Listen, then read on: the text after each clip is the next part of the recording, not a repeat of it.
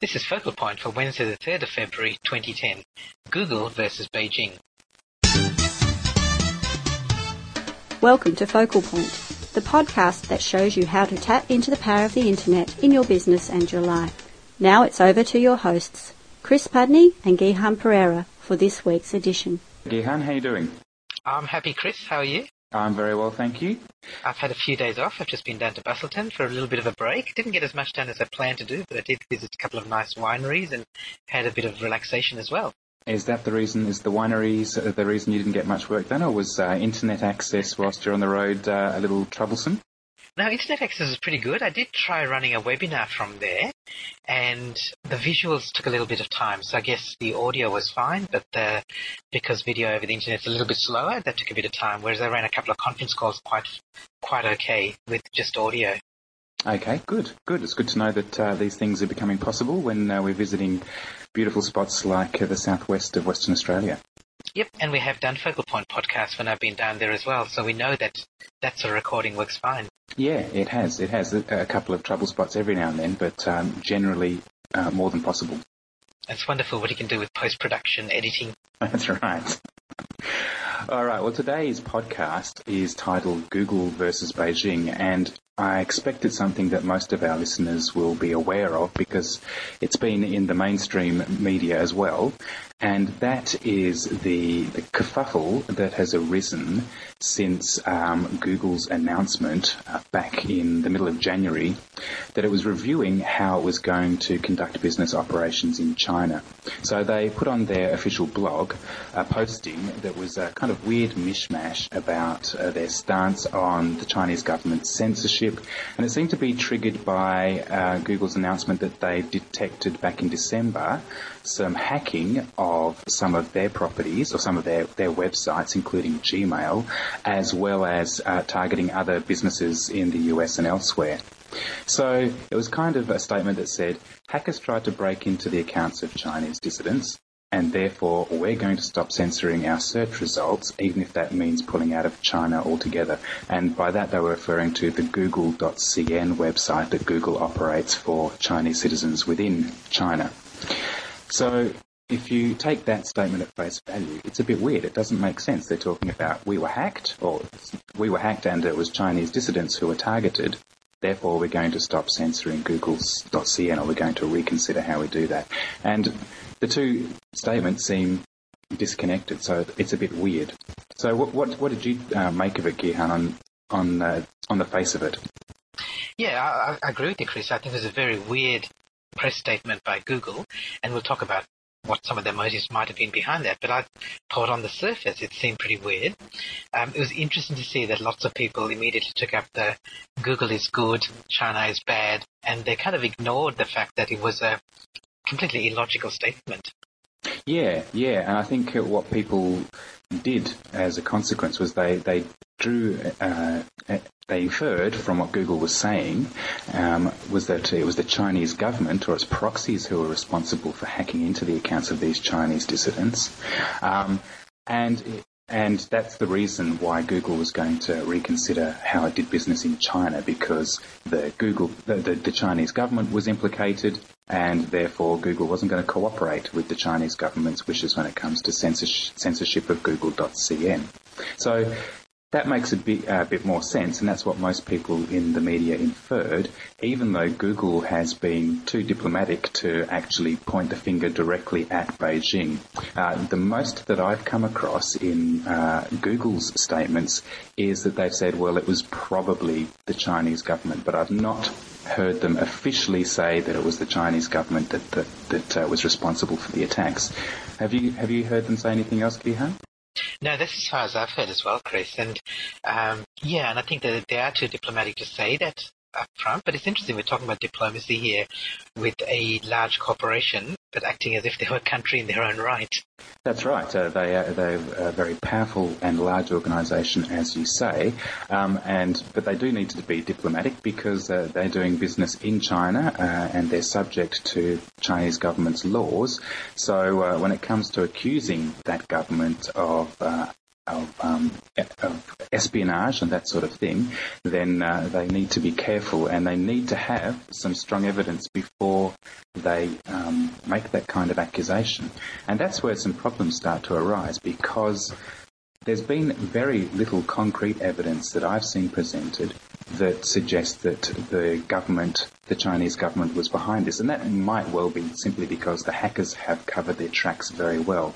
The two bits of evidence that I've seen cited are firstly that uh, the hack was done using a flaw in Internet Explorer, and the code for that hack was circulating on Chinese speaking webs, uh, hacking websites.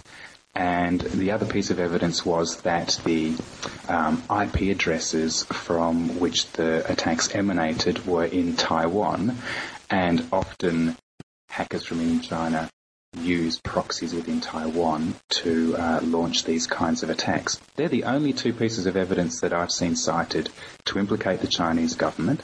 Um, and that doesn't mean the Chinese government weren't responsible for it, or, or at least proxies of the government. But that's not a smoking gun uh, as far as um, making direct accusations at uh, Beijing is concerned. So, w- yeah, what evidence have you have you heard cited, Gihan?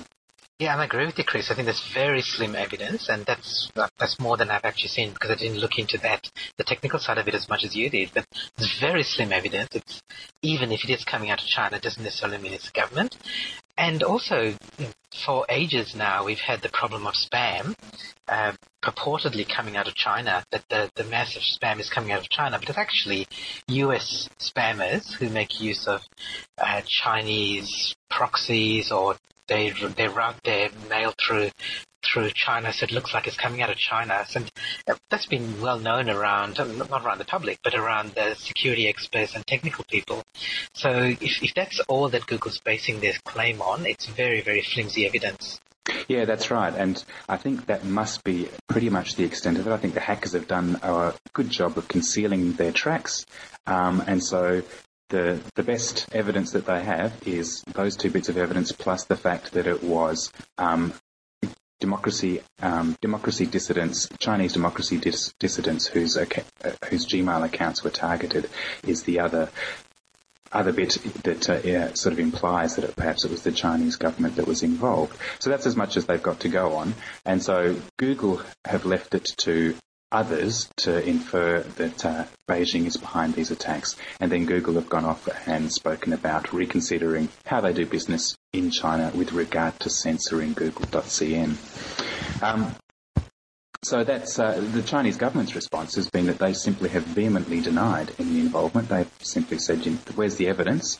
We're not involved. It's against the law. Uh, we we have we're not responsible." Um, uh, and that's also been mainly in response to criticism, particularly from the US government. So uh, Hillary Clinton got up and she uh, made a strong sounding but uh, relatively clueless speech on the topic of censorship and that sort of thing.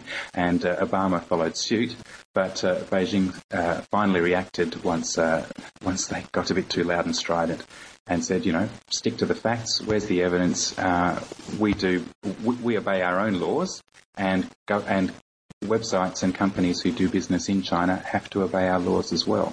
And I think that that's the, the same as any other country would respond, Chris. I'm sure the same would happen in Australia if something, if some international company came in and did something that we would consider against our laws, we'd say to them, well, fix it, sort it out. And if their government complained, we'd say to at, at, a government level, we'd say, look, sort sort things out at your end. We've got laws. If you want to operate in our country, then you have to abide by those laws. And whether we agree with those laws or not, as as partial Australians here, I think that China's response has been quite reasonable.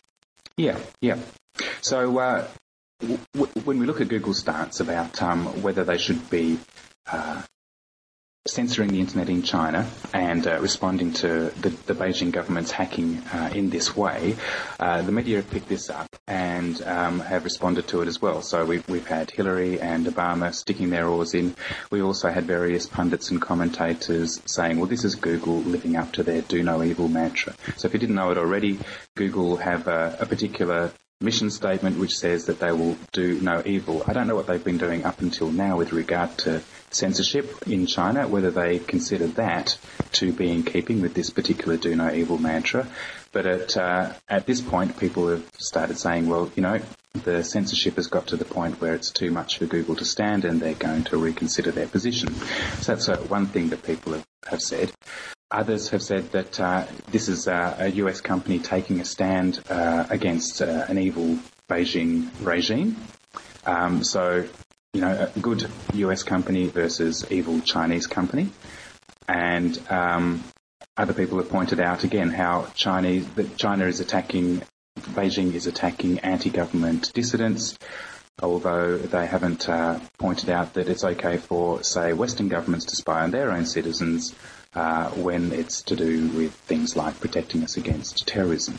I think, Chris, coming back to the do no evil mantra, Google's original reasoning was, yes, we'll go into China, we'll obey their laws about filtering and censorship, because we'd rather give the Chinese people some results rather than none at all. So that was their, their original stance. And really, the interesting thing is that looking at it logically and taking all the emotion out of it and the, the, politics out of it, there's no reason why they that stance should have changed. In fact, it seems almost very belligerent of Google to say that they're discussing with the Chinese government the basis on which they can be operating unfiltered. In other words, they can take off the remove the censorship because I mean, what are they expecting? Are they expecting the Chinese government to go, "Oh, we were wrong all the time. Google, you must be right. So we're going to stop censoring uh, Google search results." I mean, it just doesn't make sense for a government who has a, an ideological and political view that their citizens need to be protected from certain things. Now, whether we agree with it or not, it doesn't make sense for the government suddenly to turn around because of some international company coming in and, and saying, "Well, we're going to dis- we're going to have discussions with you about removing censorship. It's not about searching the internet. It's a it's it's an ideology that runs through all of China at the moment. Yeah. So I'm sure that there's something more to it than what Google is saying on the face of it. Yeah, Google have also claimed that the extent of that censorship has increased since they first made that compromise. The compromise being it's better to give Chinese citizens some search results than none at all, so we're going to set up a censored uh, search engine for them within China that uh, implements the censorship the government asks for. Uh, but now they reckon that the whole espionage issue aside, they reckon it's got to the point where the censorship is too much for their do no evil mantra and they, they've gone to the Chinese government and they're going to see if they can operate uncensored. Uh, good luck to them. But that, that was always going to be the case. There was always going to be the case that they were playing by the Chinese government's rules, and there was always that potential for the government to say, well, now you're going to have to start censoring uh, more and more material. Yes, Chris, and that argument is a reasonable argument, but it's completely separate from this incident that's arisen. And they're two completely separate issues, and the Google's trying to combine them. Maybe, well, we'll talk about the reasons a little bit later, but I think to muddy the waters and to try to position themselves very strongly and maybe make make a business decision a little bit more palatable for them. But we'll get to that a little bit later. I also want to point out that you and I have both been very big Google fans and still are, and have supported Google very strongly in past episodes of Focal Point. And I guess what we're saying is we don't necessarily believe that just because we've supported them in the past that we agree with everything that they're doing all the time. And that's part of the reason why we're having this podcast to shed a little bit of light on some of the background behind this this incident and perhaps some of the implications. Yeah, yeah. And just carrying on from the, the logic of Google's position, the, supposing uh, against all odds the government said, oh yeah, you're right um, and did say, you know, we're not going to be naughty, we're not going to hack anymore, is Google going to say, oh, that's okay then, we'll go back to censoring uh, google.cn the way we always have. So as you say, the two issues of the hacking and the espionage and the censorship issue are completely separate and kind of horse trading one against the other doesn't make sense, particularly for a government, uh, particularly for an organisation whose mantra is do no evil. Yes, but uh, that said, uh, as an avid reader of Robert Ludlum novels, I know that this is the sort of stuff that happens at political and government level all the time. That there is that sort of horse trading. There, there are these issues that are that are related, but at a political level, at a bureaucratic level, they're they're dealt with separately, but everyone knows at the negotiating table that they are, there's give and take and they are related, but no one will come up front and say it, which is really curious because that happens at a nation, like nation, nation to nation negotiation, but not necessarily with organization with a, with a country. Certainly not as openly as this. Organizations deal with governments all the time, particularly in areas like Asia where governments have a lot of control over the way the, the business operates. Um, but this is probably the biggest profile thing that we've seen for a long time. Yeah, and uh, I'm not sure whether the Robert Ludlum novels include the, the, the plot device where the organisations uh, make a blog posting around the world that uh, sort of points the finger at a, a particular government. so those are some of the official responses that, that we've covered there. So we are going to look at uh, look at it uh, in a bit more detail. Um, some of the implications that we see as a consequence of this this whole incident, um, looking at the censorship issue, the cloud computing issue, and re-examining Google's motives with a, a, more skeptical eye. Yeah, and I think some of this is going to be a little bit, I guess, theoretical and academic, like looking at Google's motives, and it's a little bit of a discussion that is of, of interest, but not necessarily of practical value. But we also want to cover a couple of things which are practical and could affect ordinary internet users. Yeah. So the first of those is the whole censorship issue. And um, for, for, some of us, we might think, well, you know, it doesn't really matter to me directly because uh, we don't uh, have to suffer the kind of censorship that the Chinese uh, government is imposing on its citizens. But in fact, that's shortly going to change because the Rudd government uh, plans to impose mandatory internet censorship of entirely the same kind that the Chinese government imposes on its citizens. So whether that uh, succeeds in passing uh, into law in Australia, I don't know. And it's curious to, to note that Hillary Clinton didn't get up on her soapbox when Stephen Conroy announced these plans and berate the Australian government for closing off Australian citizens from the rest of the world and, and stymieing innovation and uh, all, all the benefits that open access to the internet provides. Um, and people might think, well, you know, the Australian government, they're not going to uh, censor the kinds of things that the, the, Beijing censors because, you know, they're only interested in protecting us and uh, from things like child pornography. But it's worth pointing out that that's exactly what the Chinese government says. We're protecting our citizens. We're only doing it to protect them. We don't want them accessing things like pornography. It's for their own protection. Um, but of course, it's more than pornography that is in, that is censored in China. It's things like uh, Tibetan independence and Falun Gong, and um, things like the Tiananmen Square incident. And when we look at the censorship that we have in Australia at the moment, there is some uh, low-level censorship that goes on. When the blacklist for that um, that censorship was leaked onto the internet last year, it was revealed that it was more than things like child pornography. It was things. Uh, there were websites that were related to uh, drug taking and euthanasia and political had political content. You can't believe the government when it says that it's just protecting you from things like pornography. When you find out that the kinds of sites that are getting blacklisted go well beyond uh, the sorts of things they've said they're protecting you from, and that list is kept secret from you anyway, so you can never know for sure. So to think that uh, the censorship that we're going to have imposed on us is uh, is a watered down version of what the Chinese does is perhaps uh, is perhaps a bit a, a bit naive. Yep, and I agree with you, Chris, and this could be another focal point topic, and it will be again in the future. It has been in the past, and we'll keep you up to date on progress with the Rudd government's plans to censor the internet in Australia, because it is important, and people see it as a little minor thing, as you say, but it is important. Yeah, yeah. The other issue uh, that this incident uh, uh, raises is that with regard to cloud computing. So it was uh, gmail.com, which is Google's um, cloud computing email service that was hacked.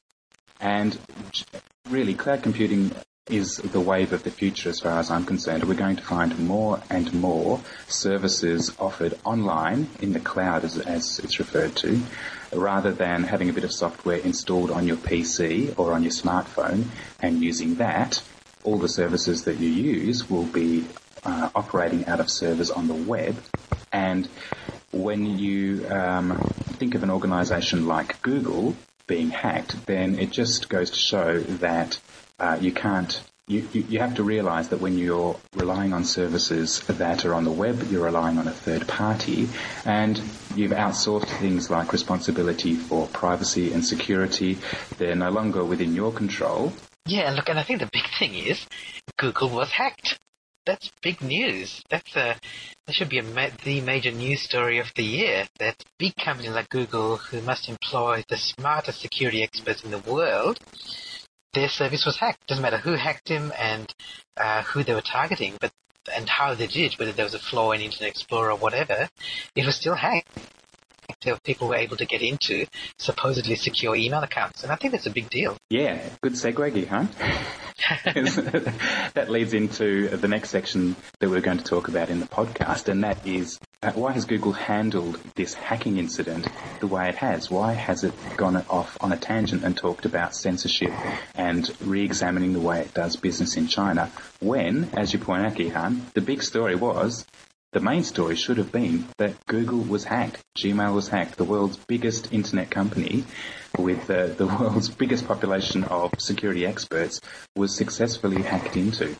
And uh, a great article that you uh, sent me and that I subsequently read addressed exactly that point. It was all about deflecting attention.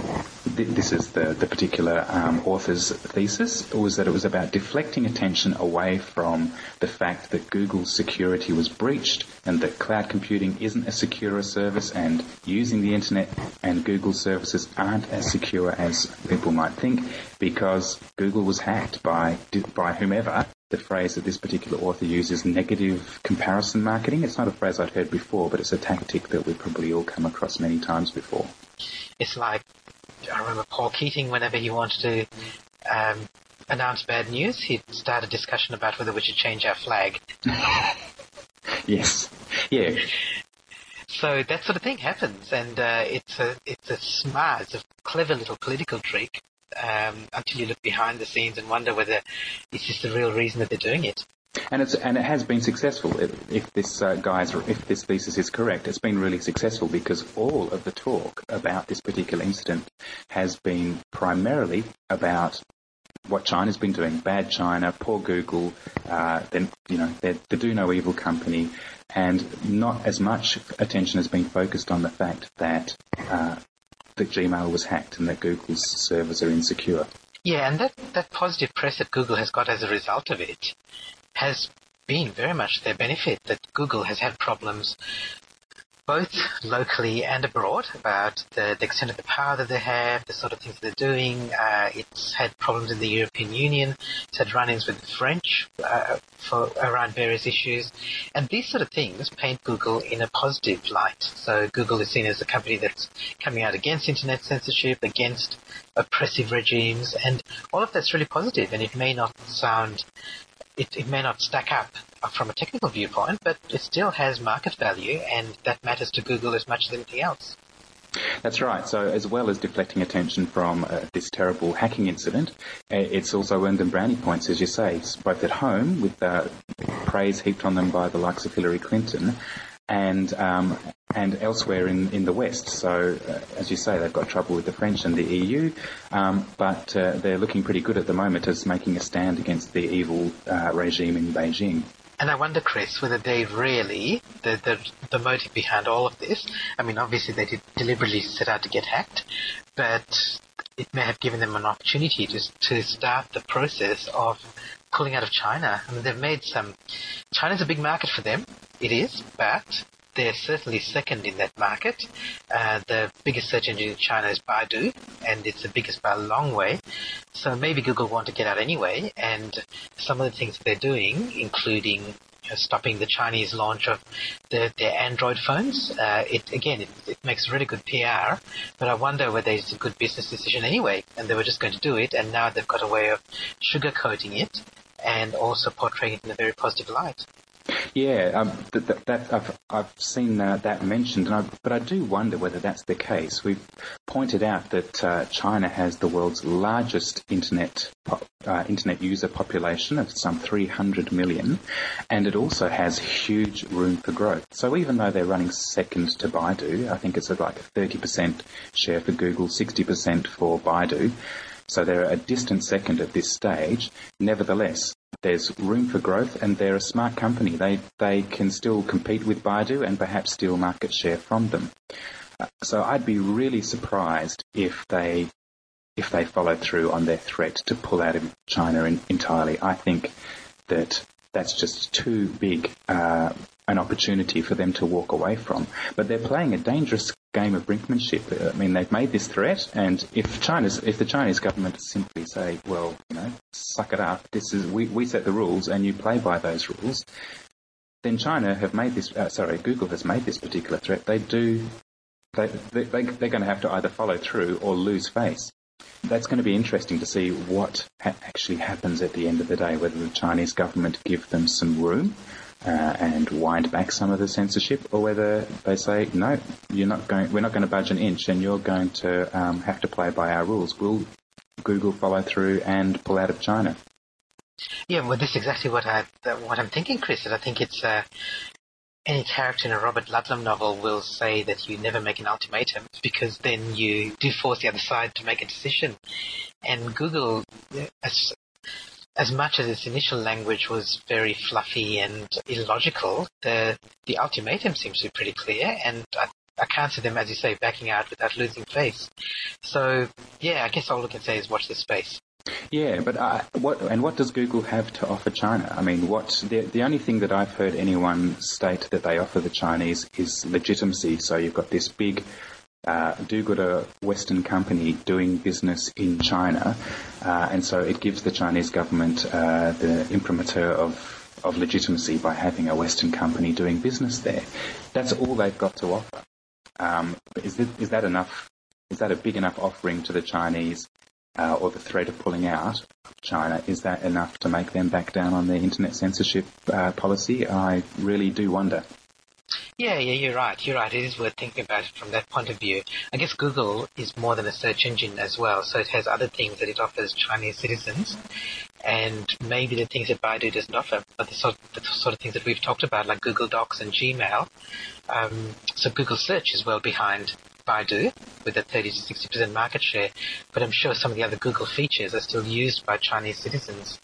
Yeah, and and that may well be valuable to the citizenry, but are they it's not a, a, democracy in China, so does the government really care whether their citizens get that upset about not having things like Gmail, not having things like uh, uh, Android phones? I'm not so sure that uh, they really give a damn. They're more interested in, in in having power, and if that means imposing censorship on Google and others, then so be it. Yeah, well, I'm just laughing because we are a democracy, and I don't think our government cares either. That's a good point. Yep. Okay. So I, I, think you're, I think you're exactly right. I think you're right about that. Um, and if Google put it of Australia, there'd be an uproar because some of the government did. There'd be an uproar, but I don't think it would overthrow the government. So you're right. But that that alone isn't going to necessarily sway the government's decision. Yeah. So the Chinese curse says, Gihan, may you live in interesting times, and this is one of those interesting times where Google have made an ultimatum. They're playing a game of brinkmanship, and we will see in a few months' time whether it's the Google government, uh, the Beijing government that backs down, or the Google government who uh, who blink first and have to follow through on their threat to pull out. Yeah, yeah, and and we did draw a lot of research and background reading uh, for this podcast, and so we'll provide links to that in the in the blog post for the podcast. Okay, so yep, keep an eye out for that, and we'll be back in a couple of weeks' time with another podcast. So stay tuned. Yep, great. Thanks very much, Chris. Speak to you then, Gihan. Bye for now. You've been listening to the Focal Point podcast. You can find us on the web at www.gihanperera.com forward slash podcast. That's G-I-H-A-N-P-E-R-E-R-A dot com. Subscribe to the podcast, listen to all our past issues, or leave us your comments and questions. We look forward to having you back next time.